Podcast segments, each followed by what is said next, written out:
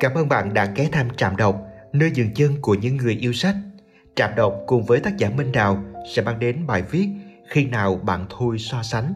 Hãy cùng lắng nghe nhé. Bi kịch khi so sánh bản thân với người khác là có quá nhiều người khác. Kẻ thì học giỏi hơn, kẻ thì người đẹp hơn, kẻ thì nói chuyện khéo hơn. Sau một hồi thì bạn chẳng còn biết đang so sánh mình với ai. Thế là bạn dùng ưu điểm của hàng trăm con người để tấn công khuyết điểm của một người.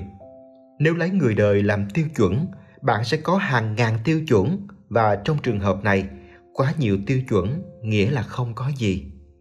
Bảo sao bạn cảm thấy tệ khi nhìn vào Facebook hay Instagram, bạn có thể hơn được anh này, em kia, nhưng không bao giờ có thể hơn được người khác.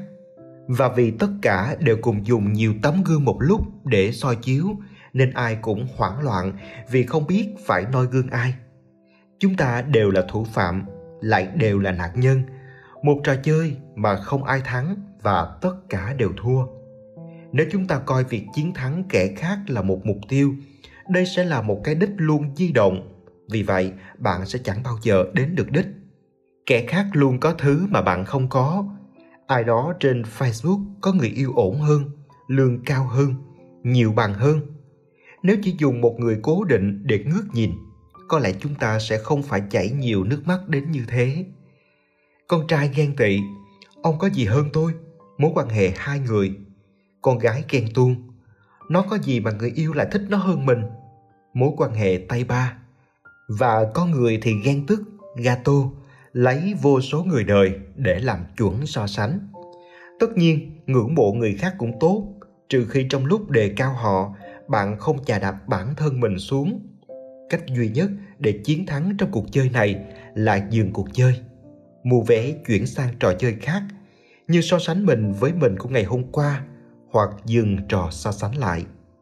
Khi càng biết mình muốn gì, thì bạn sẽ càng thờ ơ với sự thành công ngoài kia và cảm thấy bớt thất bại về mình. Giống như chẳng ai nhìn Bill Gates để cảm thấy mình nghèo, chỉ là ông ấy không liên quan. Bạn sẽ bớt bực hơn nếu có một bộ tiêu chí cho những ham muốn của mình. Giống như nếu bạn ăn chay, tất cả những món ăn sang chảnh cũng chẳng làm bạn động lòng.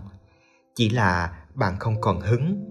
Khi đó, đây không phải là ham muốn của mình, là câu thần chú bạn có thể sử dụng để nhắc lại mỗi khi bạn gato thời đi học thì chúng ta dễ buồn vì thứ gì cũng coi là quan trọng. Điểm số là quan trọng. Giáo viên, cả lớp quý là quan trọng. Học sinh giỏi là quan trọng. Nhìn khuôn ngầu là quan trọng. Vì cái gì cũng quý, nên bạn chẳng biết cái gì đáng quý.